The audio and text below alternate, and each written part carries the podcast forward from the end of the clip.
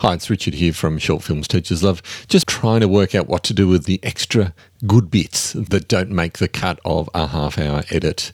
This one goes out to James, who tells me that he likes to listen to long things in his car on a, on a regular trip that he has. So, um, James, here's a 56 minute version of the latest episode with Sid Verma. I hope you enjoy it when you find something that moves you, you will find means and ways to solve that problem.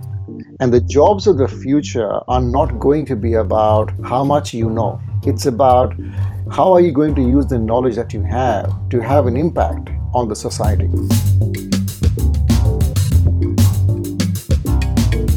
Sid Verma is an entrepreneur and founder of a new organisation called Brainstem Brainstem is a global STEM collaboration platform which connects high school students with universities and industry around Australia. Quite simply, it gets school kids working on a real world problem for 12 weeks with support from techies in the field. I was lucky enough to get along to the final presentation of the students' work at the end of 2017, but this is a conversation I recorded with Sid about the whole thing, and of course, three short films that give more context to what makes him tick. Stick around to listen to a man doing great things for the next generation of science and technology innovators.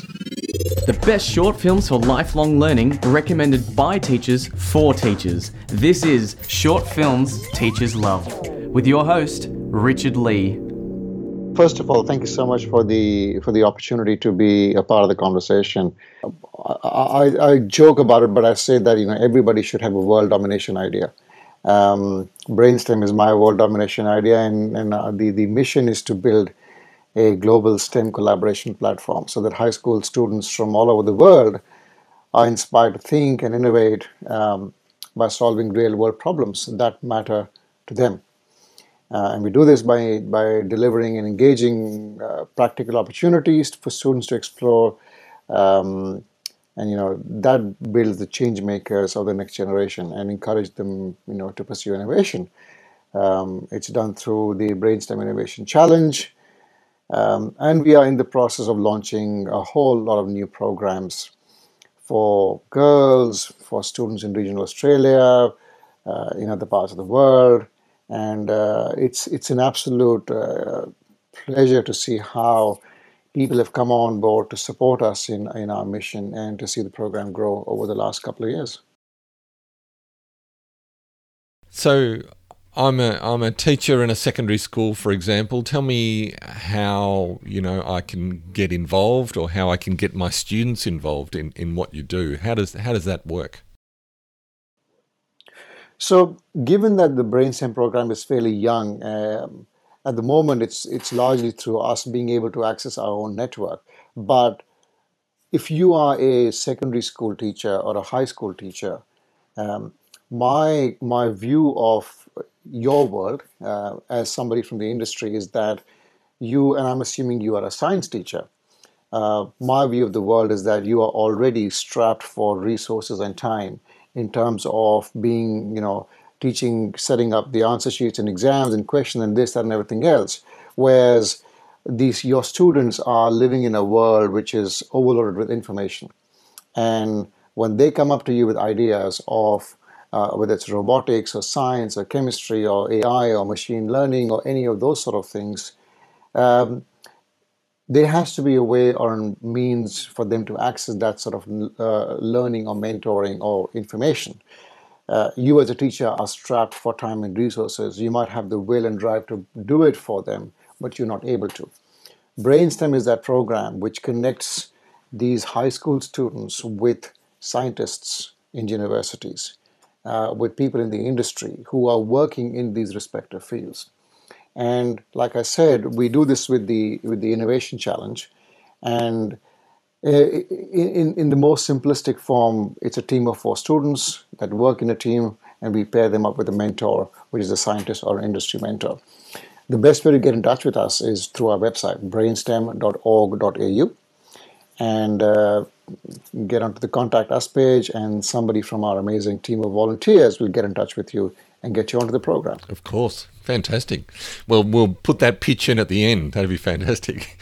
Um, it's uh, it's funny, you know. I was uh, just a few weeks ago. I went to my 30 year reunion of of year 12 from my high school, and um, you know, there's a lot that you look back and you go, "Gee, education has changed so much since when I was at school." Um, but one of my friends highlighted how one of one of the surprising things that school does for you is actually um, give you a moment in your life, a time when you can connect with other people.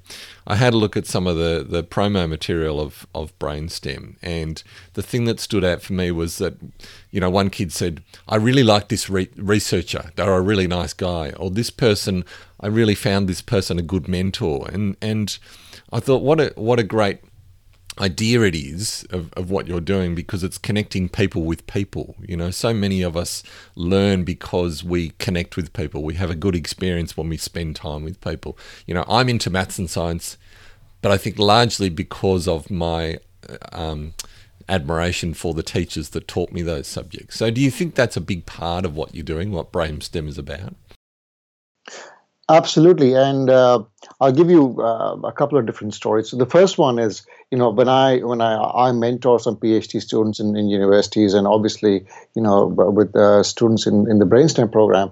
But one thing that I actively advocate is the is the fact that you are the average of the five people you spend most of your time with, and we as humans go out and seek those people to make that circle of five sometimes by default because they are our friends or our family and we sort of laugh like them we think like them we talk like them and you know that becomes our comfort zone. But to get ahead in life in, in whatever field you choose to be in i actively encourage people to go and find those four or five other people who are doing extremely well in those respective areas. And then that becomes your circle of five and then you start thinking behaving talking learning um, from them. And then that makes you grow the the reason, uh, and this probably goes back a bit into, into why brains or how brainstem started. Uh, the reason why you know we found value in what brainstem uh, is doing now is it, it, began in 2009 when uh, my son who is now in his VCE this year he's in year 12 now I think his exams start this week um, uh, he took part in the school science competition, and uh, it was one of those, you know, uh, the, the STAV uh, competitions. He took part in that competition, won the school competition, won the regional, lands up at the state competition, wins that one in the engineering category. And so we were like, oh, this is a little bit more than just a, a, a general science kid.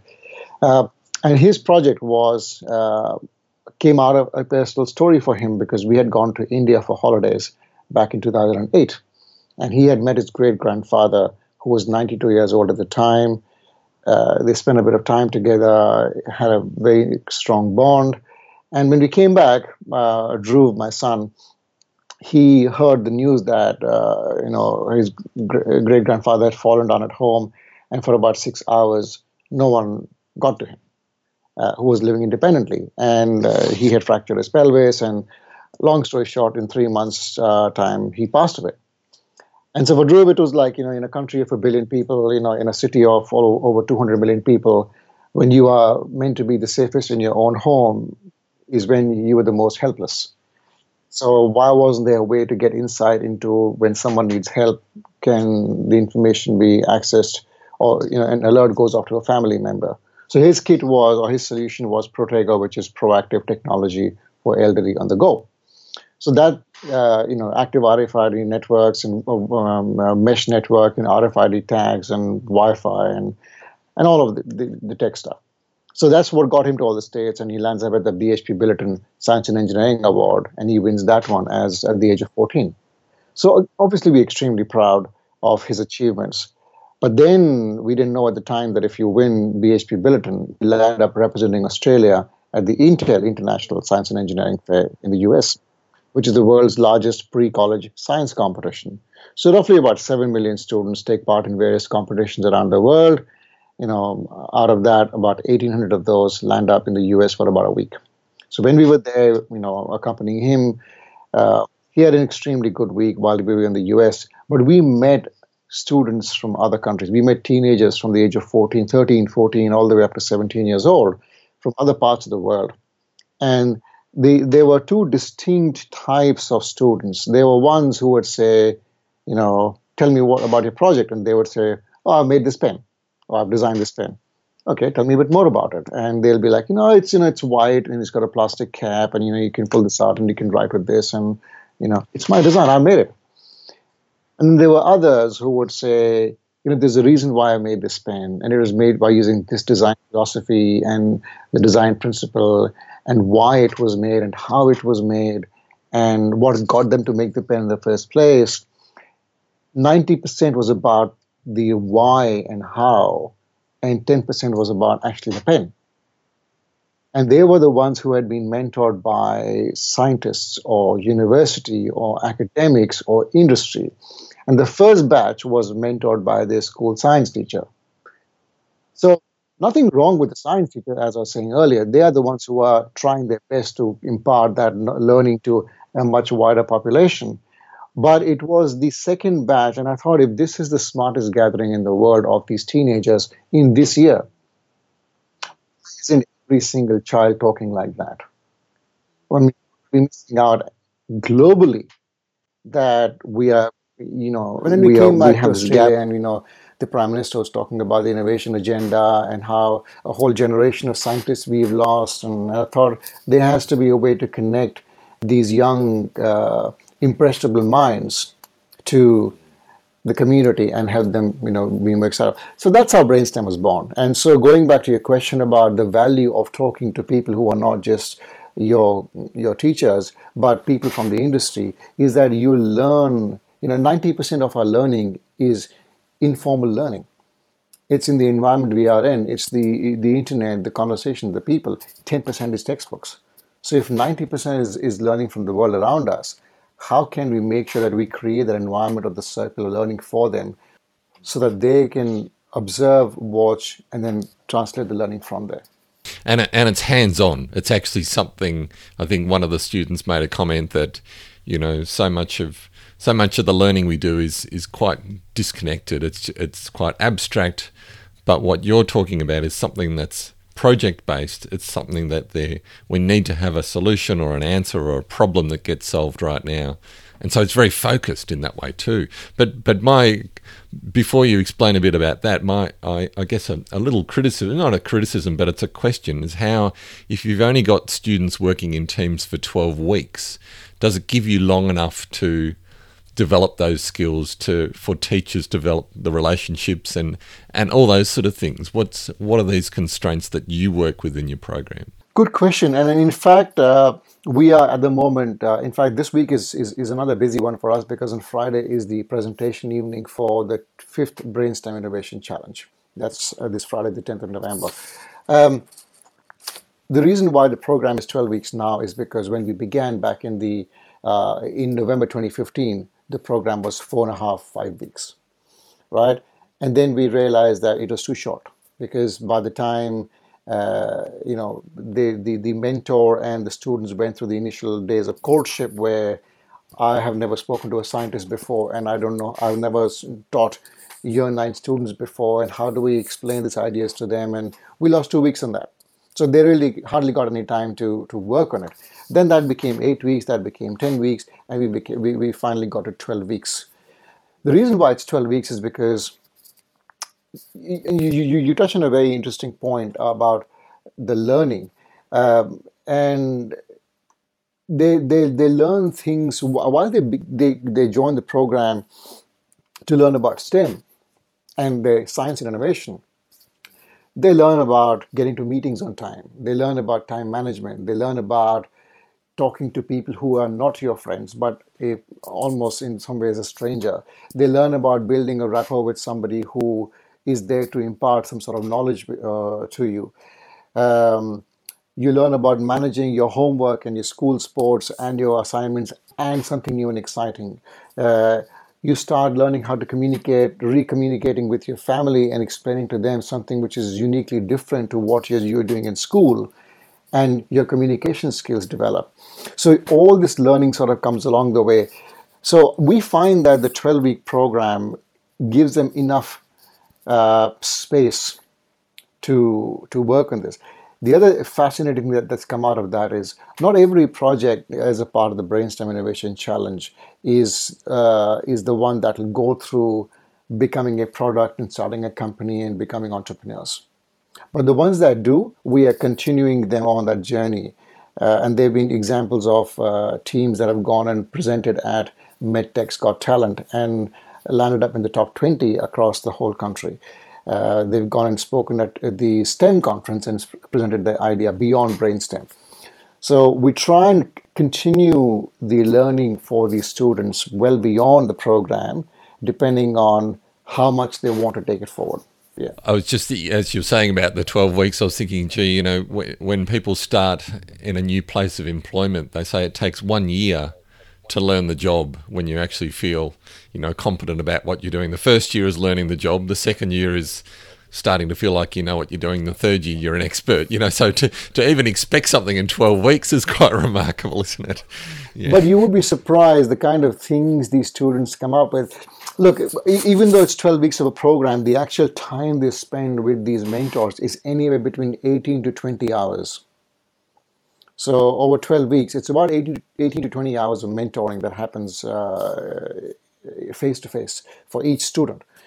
Uh, that is often enough to fire up their mind in terms of is chemistry for me or not, or is physics for me or not? and Am I a science person, or do I need to combine science and arts and go into something which is more creative? Those questions are answered. We unlock those sort of thoughts in their mind. Uh, and because there are no assignments, there are no school tests that they have the fear of failing in, then they just, you know, it frees up their creativity in their mind to just go and do something. So, so the students themselves are they um, competitively chosen? So they have to apply to get in, or do you take a whole cohort of one year level? How does that work? So we rely on the schools to choose the teachers for us, uh, the, students for us. What we the, the brief we give the schools is that, and, and this is where you know I kind of go lean into a bit more of my my time in the in the corporate world and my running my own business and mentoring startups. That you know if you draw a sliding scale of uh, from a zero to 100 percent of the schools in year nine, year ten, and in and their grade systems from the A plus plus students to the you know the D minus and and below the, the, the, I would say the top 5% are the A++ plus plus students. They don't need any help. Well, uh, you know, they, they, they, they are the ones who will find their own way. Okay. The bottom 10% are the D minuses and, and below. They need all the help they can get to somehow get by and continue their learning. And I think being in a first world country like Australia, despite the criticism we hear um, generally about how the school system is failing sometimes, I think we are doing a reasonably good job of getting these students, you know, across the line. It's the middle 85%, which is which is where they land up working in jobs in Australia. And we want these, let's say, the B pluses to the D pluses, to feel like they are a A minus or an A student, not because uh, they're not, but because maybe they had something in them that you know another kid was brighter than them in this class and got the opportunity and they did not. Or they at that moment did not have the confidence to put their hand up and you know volunteer for something and then lost the opportunity. It's that 5 second rule that Mel Robbins talks about that you know the the inertia uh, or the brain gets the goes into a comfort zone in a span of 5 seconds and if you don't act in those 5 seconds the opportunity is gone and so we want, to, so we rely on the teachers to go and find those students for us who they think have the potential to do something amazing, which they can't do in the school system. And we then connect them with scientists. So when they come back, they are the super cool kids because they've invented something, created something, done something amazing. So we, that's how it's chosen. The competition for us at the moment is that there's a line of students that are waiting to come into the program from every single school. Our challenge is that we don't have enough mentors to uh, yes. to host them. Yeah, yeah. You've obviously got some entrepreneurial ideas yourself. Tell me about your background. How did all this start for you as an idea? Apart from your son, I guess that was it. But what were you doing before before that? So I I'm an engineer by qualification, and, and engineers love numbers. And so uh, as of now, my uh, my uh, um, my the way I explain what I do is that I, live my life in thirds. Uh, the first third pays the bills, the second third keeps me excited, and the final third makes me smile. And that's sort of I would like to believe is is my balance for now. And uh, my wife often tells me is that uh, soon it'll become quarters it'll become fifths because knowing the kind of person you are, you'll put your hand up and do something else. And so the, first that pays the bills, you know, uh, is is a health technology consulting business, and we work with medical practitioners. And you know, I began that I started that business about in 2010, so almost seven years back. Prior to that, you know, um, most Indians we are either playing cricket or we are in IT. Uh, my cricket skills were pretty average, so I landed up in IT by default. Uh, I did that for 20 odd years, working for different companies. Like I said, 2010, uh, started my own company, um, work with GP specialist surgeons around cybersecurity, privacy, medical records, data, things like that. So I'm a business person who um, who's gone through sales and, and simplifying the conversation around technology for clients. And then uh, around 2000, and I was doing that for a few years, and then I was thinking around 2013 that you know, it's a small business, things are going okay. What's next for Corazon, which is my company? And that's what got me involved into the startup community, and the whole startup generation was sort of getting fired up in Australia. And I thought, okay, you know, if I go and look at some startups and get some ideas, then that'll be the next thing that Corazon does. And so we'll stay ahead of the curve. Didn't realize that I would have so much fun in the startup space and being an entrepreneur uh, that we landed up building the health digital health community in Melbourne. And so we have monthly meetups. And so I pretty much every month, every week get uh, front row seats to some of the most coolest ideas in health and medtech, uh, in devices and sensors and wearables. So I, when I say it keeps me excited, that's my second third. You know, that's where all the uh, the energy comes from.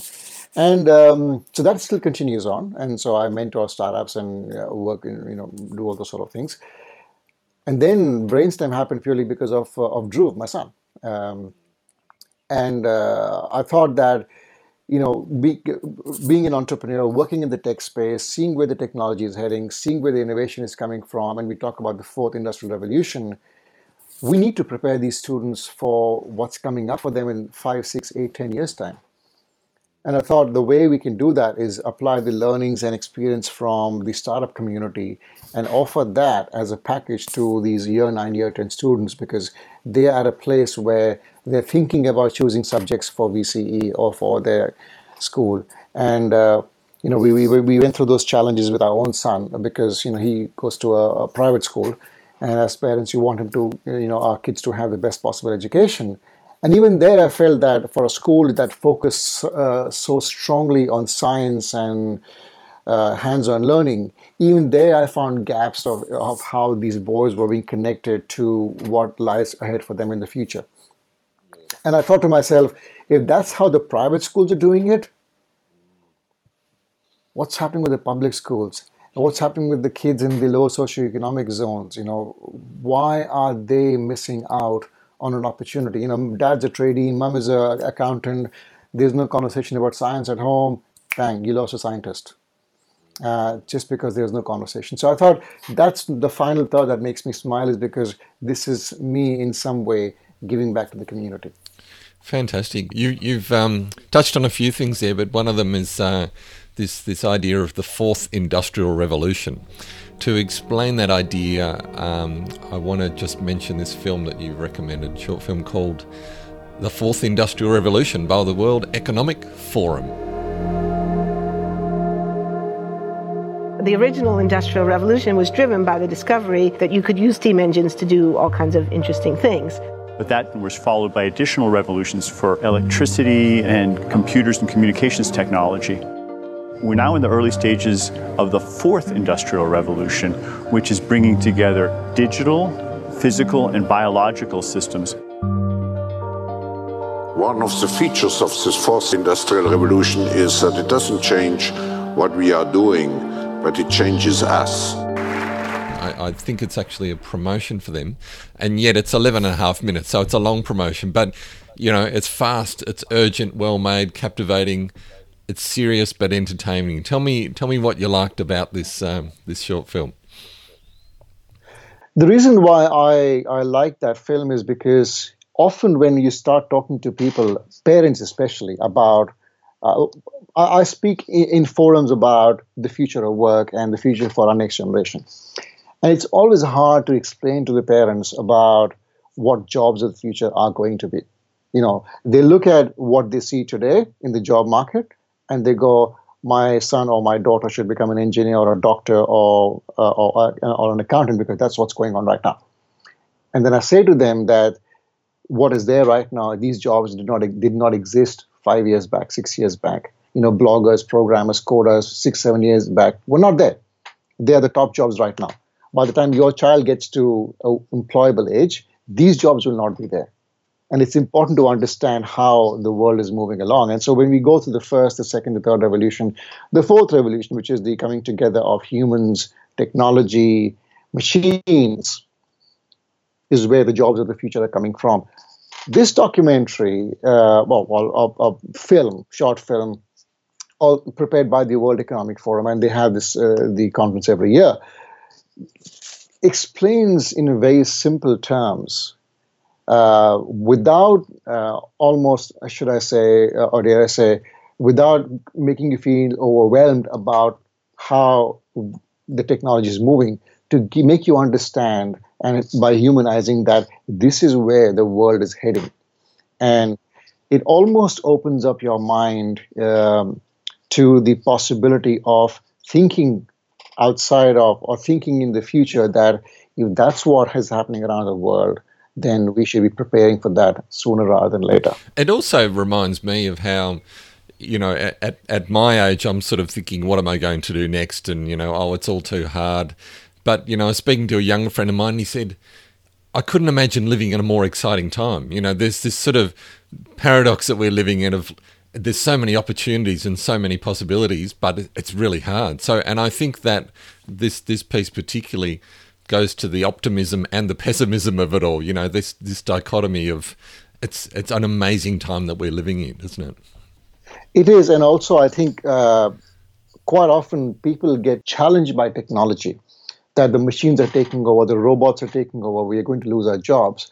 But if you if you see, there are moments in that in that in that film where there's a lady, uh, there's a woman who is working in a factory in the U.S. in a car factory, and she breaks it down and she says the machines are there to do things to do things quickly but then we come and program them and we make sure that the programming is done properly so that they do their work a lot quicker we, we help the machines almost we help the machines that's right and i think that shift in understanding that uh, you know that machines are not replacing us well some jobs are being replaced of course but they, they you have to find that thing for yourself uh, where you are controlling the machines and not the other way around.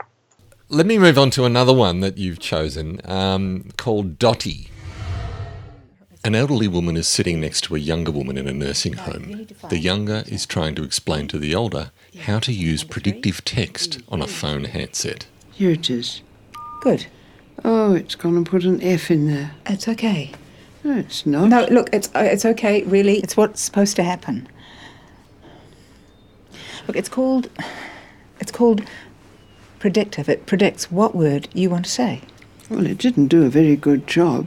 It predicted if when I want to say hello. But if we keep going, it'll sort itself out. I promise.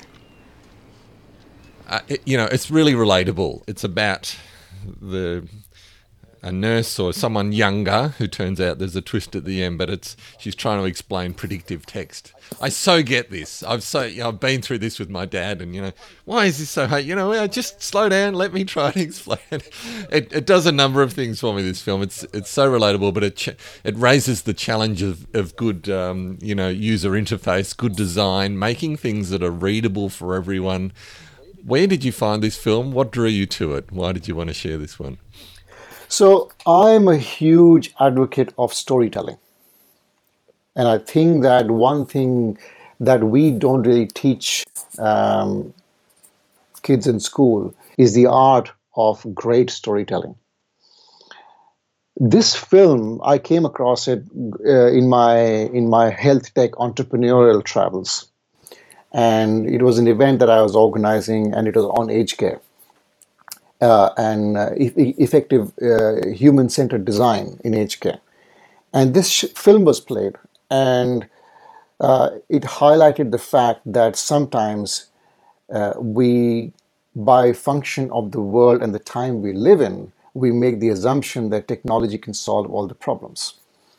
And um, I don't know if I should go and give away the the twist at the end. I probably won't, but uh, but it really highlights how uh, sometimes the simplest of things can can if we don't understand it can can be the biggest barrier in getting the message across. Uh, the reason why I like uh, Dottie is because the way that story is told is just beautiful. It is human. It is raw. It is. It touches so many nerves. And even if you take away the whole association of elderly people and living in the aged care, because we're all heading that way, we all know that. You know, we, people are living longer. The way the story is told and takes you on that journey is, I think, it is one of the most beautifully told stories uh, and relationship. It shows us patience, it shows us resilience, it shows us compassion, it shows us, uh, you know, in fact, even the, the, the person walking outside on, on the walker to demonstrate how time is going by.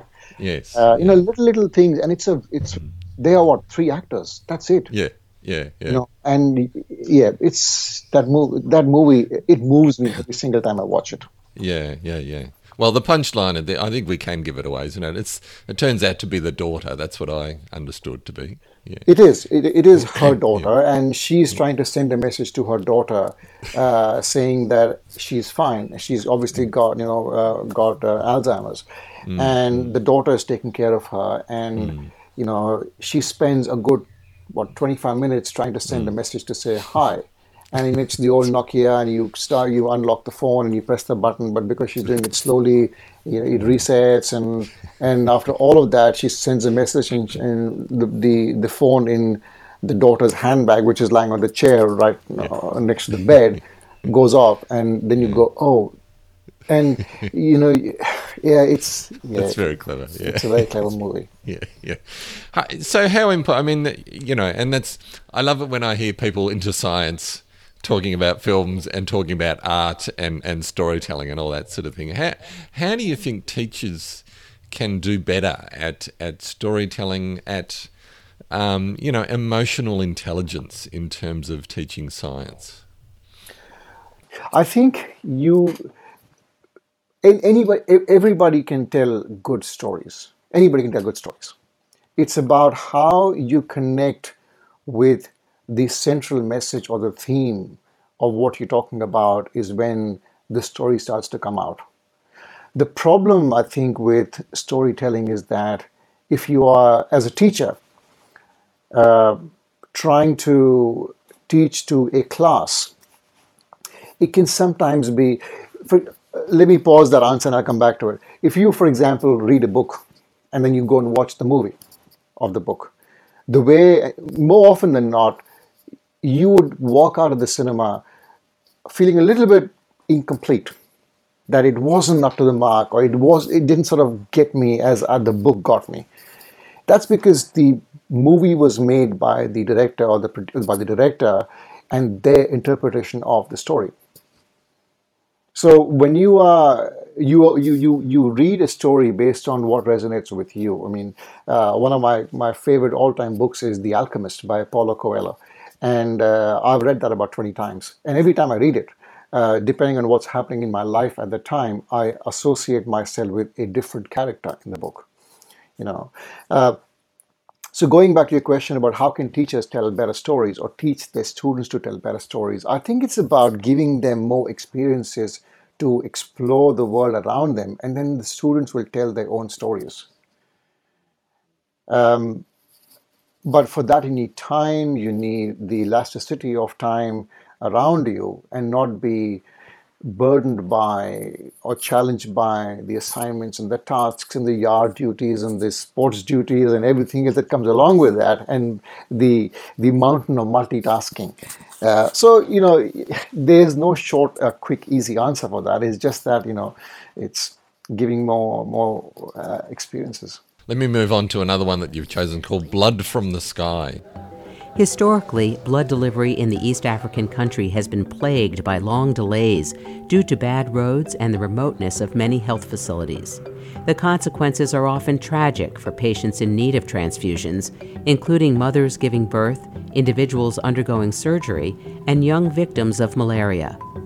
But Zipline's fleet of drones, which travel up to 100 kilometers per hour, can service more than half of Rwanda's district hospitals from a single launch site within 45 minutes of an order being placed. Thrust into the air by a system of bungee pulleys, the zips follow a pre programmed route using real time kinetic satellite navigation. Um, again, this is a, a, a, it felt slightly promotional, but not overly so because it had some some questioning about what they were doing. But Blood from the Sky is a, a high tech solution in a developing to a developing world problem. Um, and and what were they doing? They were basically firing these drones into the air with little blood packages that could get to um, remote villages faster than any ambulance or you know because the roads were so bad and this sort of thing. So to me is is a lovely example of technology being used in a way that helps people in, in difficult situations. A really inspiring story. What what did you like about this? It is an incredible story, and and yes, it's it's the video of the the company, but the story behind that story is that uh, I think it's in Rwanda, uh, in the African nation. Uh, people were dying purely because they couldn't. They, the the health system could not get crucial life saving medication, blood to those people. The patients would travel a day, a day and a half just to get to a medical center um, and make the trip back. And by the time they were halfway back, you know, they had either passed away. The, the country had a database of death of, uh, of names of people on the system who they knew were, would possibly die because the, uh, the medication would not get to them on time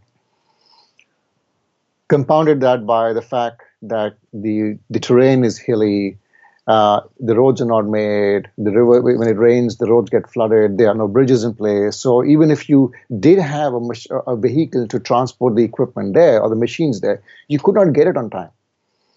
So these guys, what they did was they essentially set up a system where they had this big aircraft drone style thing with a small container in it, and you put a pouch of blood in it, and you shoot it off into the sky, and it flies as a crow flies straight line of sight. I think to a radius of about 70 kilometers. Does a round trip, comes back, and it drops off the parachute. So within 20 minutes, blood is delivered to uh, the medical center. The reason why I like that story is because it shows you that when you when you find something that moves you and you know you can have an impact you will find means and ways to solve that problem. And the jobs of the future are not going to be about how much you know or what all do you know. It's about how are you going to use the knowledge that you have to have an impact on the society. So you know, we used to hire for we used to hire for hand. The first sort of uh, revolution. The second was hire for head or, or, or how much you knew, and I think employers in the future are going to be hiring for heart in terms of what can you do with the skills that you have. And this is, is a great example of, you know, they didn't go to, uh, um, to the US or to Australia or to New Zealand. They went to an African nation where they know that the help and the impact will be significant.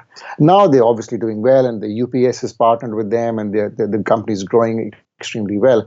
But it all began with a very, very simple idea of getting something to somebody in the shortest possible time who needs it the most. Mm-hmm. it's uh, it's inspiring for uh, you know our faith in humanity to actually do do good and, and to to do some great things. That's it was a lovely story, that's for sure. Um, you, you mentioned jokingly before, you know, everyone should have one idea about world domination, and uh, it sounds like you know I was reading something earlier this morning about competition. It's undeniable that the world is competitive, so we should just get with the program and be competitive as well. But it sounds like the work that you're doing, um, you know, even your entrepreneurial efforts, um, have uh, an element of compassion and thought for other people in it. So uh, I was interested in, in the last one that you've uh, recommended. You've you've suggested four short films. This is called Get Service. Yeah, great. Great for me. Winning again. Unbelievable. Now it's a little, it was a little bit dated, a little bit clunky in its acting, but but I thought the message of it was very, uh, really spot on. You know, if we could actually understand what other people were really thinking, we would view the world and the people around us in quite a different way. And and I, when I started watching this, I thought, oh, it's one of those 3D glasses thing, you know, that or the you know what do they call it, uh, augmented reality, yeah, where you yeah. look around and you see. But actually, it was a lot more. Uh, it's a story about seeing what other people are really going through. So yeah. tell, tell me about what drew you to this. Yeah, I mean, look, yeah, you know, I, I, was I was tossing between Dotty and and this one. You're right; it's a bit grainy, it's a little bit cheesy in terms of the way the whole film is made. But I think, uh, and I and I sort of uh, watch it very lightly. But the point that movie is trying to, the film is trying to get across, is that we are often very quick to judge people on our own perceptions, and uh, we really seek to understand. And if we if we stepped up to understand people a little bit more, then things will be so much nicer. Uh, if we if we stepped up to ask a question instead of uh, uh, expecting a response, it'll be so much nicer and better. Um, we all have tremendous amount of value within us that we can offer to other people. We just don't know how to uh, how to give it. And uh, of course, you know, I mean, will I, you know, if I'm walking down the street and I see a lady walking with her head down, would I just randomly go up to her and say, "Are you okay? Do you need any help?" Probably not. And oh, and I, and I don't need see a thought bubble above her head to say, you know, she's just lost her job this morning and she doesn't know how to pay her bills. Probably not. But I think you know there will be situations where you will be faced with the with the possibility of you know maybe uh, helping somebody. I'll give you an example. Uh, a couple of days back, I was uh, I was in the city uh, in, in in the CBD in Melbourne, and um, I was waiting to take the tram from Flinders Street to go. I think four or five stops up the road. And that day, I was the tram 70 or 75 came by, and then right behind that was the brown tourist city circle tram. And I chose to go in the brown one because you know it's free tram zone anyways. But I chose to go in the in the free tram zone, and I do that often. Not because I I have uh, uh, you know nothing else to do, but you often listen to because in the in that brown tram are the tourists. There's more tourists, yes. You hear the conversations, and sometimes you'll see them looking at a map and going, "Should we go here or should we go there or whatever?" And I cracked up a conversation with some with, with a lovely couple who were there from from Birmingham. There was a cruise ship that had come down here, and they were just spending the whole day in Melbourne. For the next, I actually went past three uh, three stops past my actual stop because we were so having a lot of fun talking to them. But I told them about five things to do in Melbourne in the next 45 minutes, uh, and they they thanked me, and hopefully they had a good day in Melbourne. But if you do not go out and talk to other people, uh, uh, and see how you can help them. You know, you will never get that happy feeling that you are doing something nice. Mm-hmm.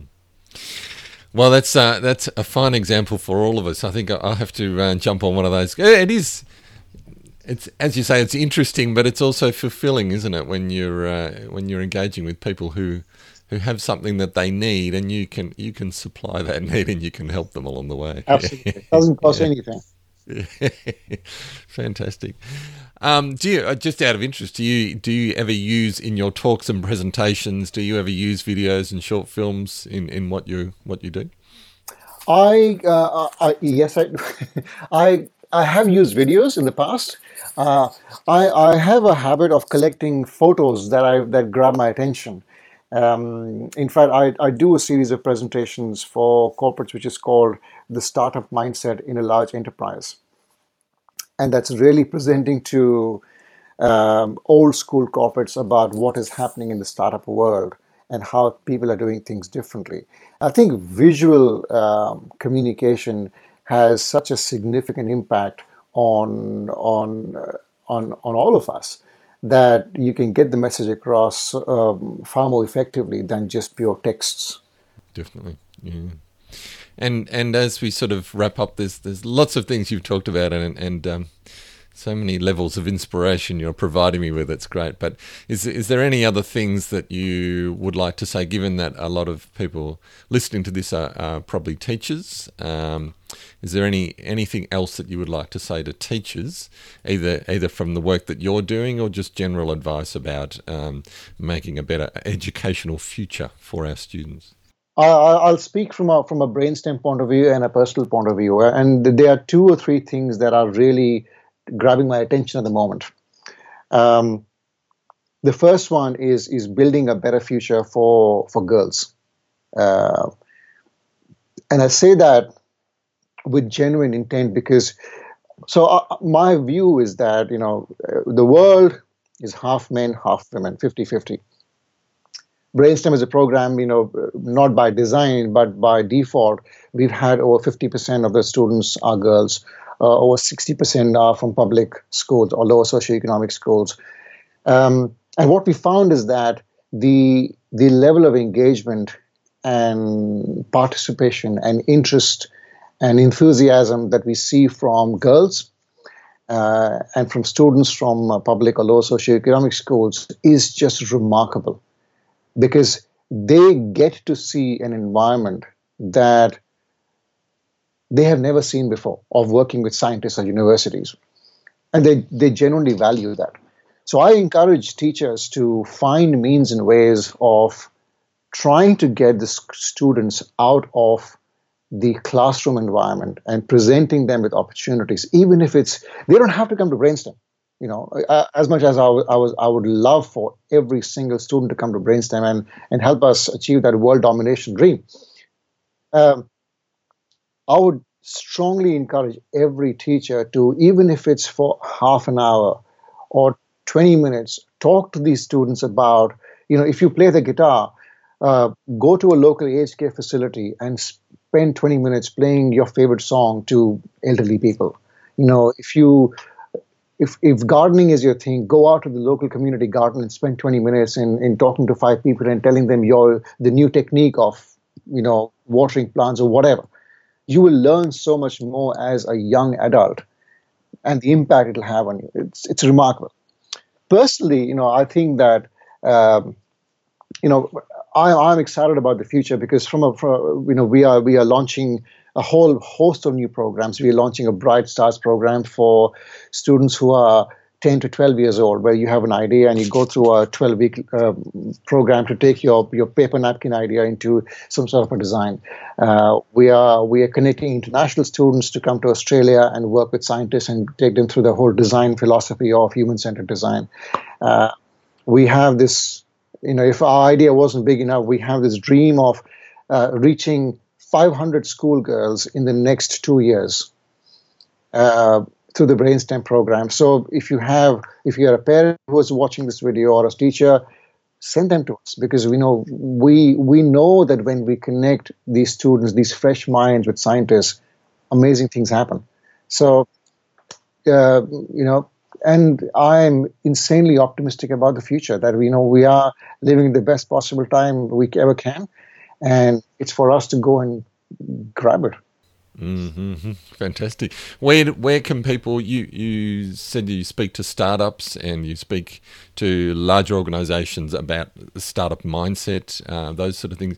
What other speaking opportunities to, or what what speaking opportunities do you get where the general public or people can hear you talk? So um, I, uh, like I said in the in in in the digital health space, uh, we run this the monthly meetups on on health tech. So the, the group is called Peak 15, like the mountain peak, Peak 15 Health Tech. It's a health tech mentoring and commercialization network. So we help every member of our community to get to their Peak 15. Peak 15, by the way, when the when the Britishers were serving the Himalayas, every mountain peak was called Peak 1, Peak 2, Peak 3, and the highest one was called Peak 15. So uh, the groups, uh, the, the vision is to help every community member get to their peak 15, whatever it might be. Uh, so I, I do that on a monthly basis. I'm a guest lecturer at the University of Melbourne, so uh, in their Masters in Health IT program, and I talk about cloud technology and security. Um, and brainstem. I mean, apart from that, you know, uh, there'll be probably be STEM conferences, education conferences where I will be presenting. Um, so there's no set schedule, but it just uh, things just pop up. Uh, but yeah, otherwise, you know, come on to the brainstem presentation evenings, and uh, it's it's family, friends, and community. Mm-hmm. Fantastic. Do you? Uh, and I probably won't use this, but um, do you, did you come across, or you're aware of the new uh, tech schools that the, the Victorian government is setting up? Have you had anything to do with those, and what, what's your general opinion about about those? I have. Uh, I think it's it's a great idea. In fact, I was involved with some of the early conversations when the tech schools were being set up. I have gone and visited a couple of them, and I think uh, each one of them serves an incre- incredibly uh, useful purpose.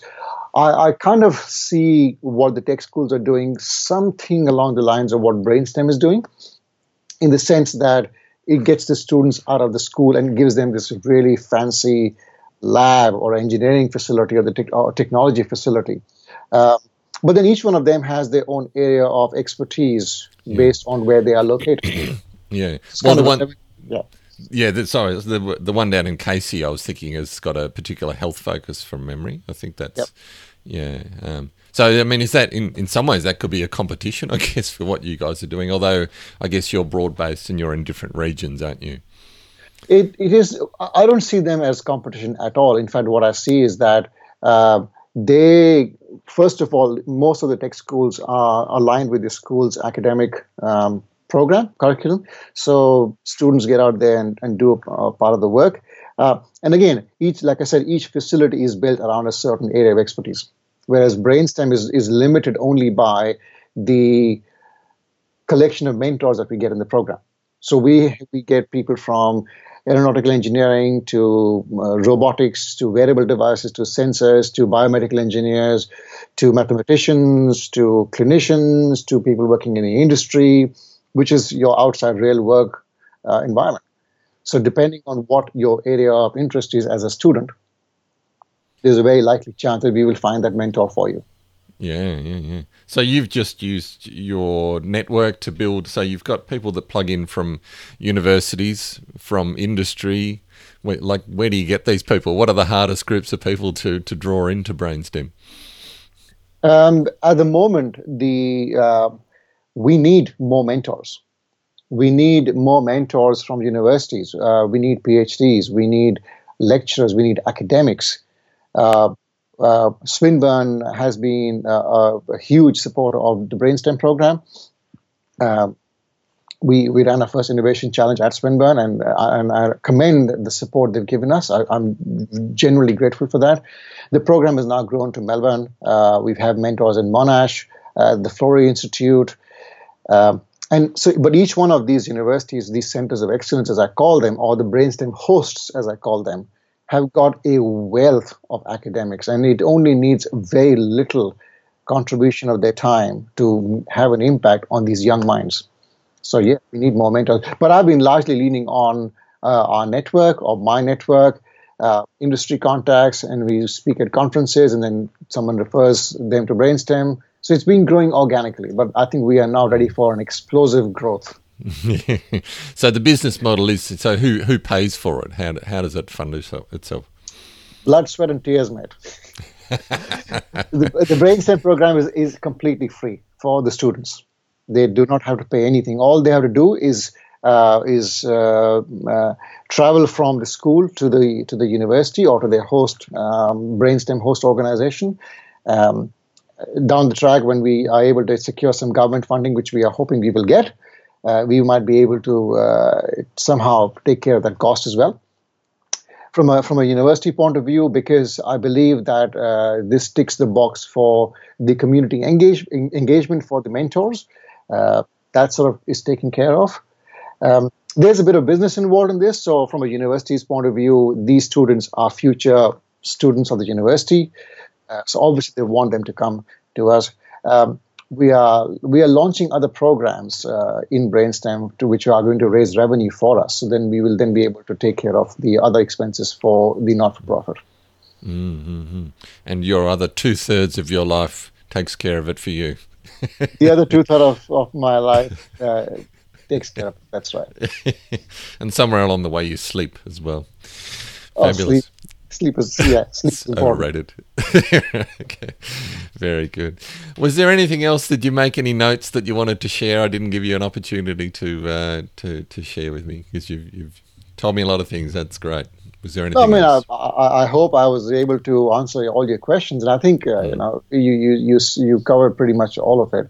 Um, mm. All I, I mean, in closing, all I would like to say is that you know we we owe it to our future generations to uh, to create a much better world for them. And uh, you know, I like the saying that you know if you want to go fast, you go alone, but if you want to go far, you go together. And the journey is long, and we all have to come together, teachers, parents, um, people like Brainstem, you know, people like yourself, to collectively build an environment so that our future generations are able to really accelerate and make a significant impact. We have here we have to we owe it to them to help them. Mm-hmm. Thank you, Sid. You've given me much inspiration to go into my week with, and uh, I wish you all the best with, with the work that you're doing with Brainstem. Thank you for your time. Thank you very much, and thank you for the opportunity. Find all the film links and related notes in the description, and look out for the edited highlights of this discussion on YouTube. This show is a proud member of the Education Podcast Network. Podcasts for educators, podcasts by educators. To learn more, visit edupodcastnetwork.com.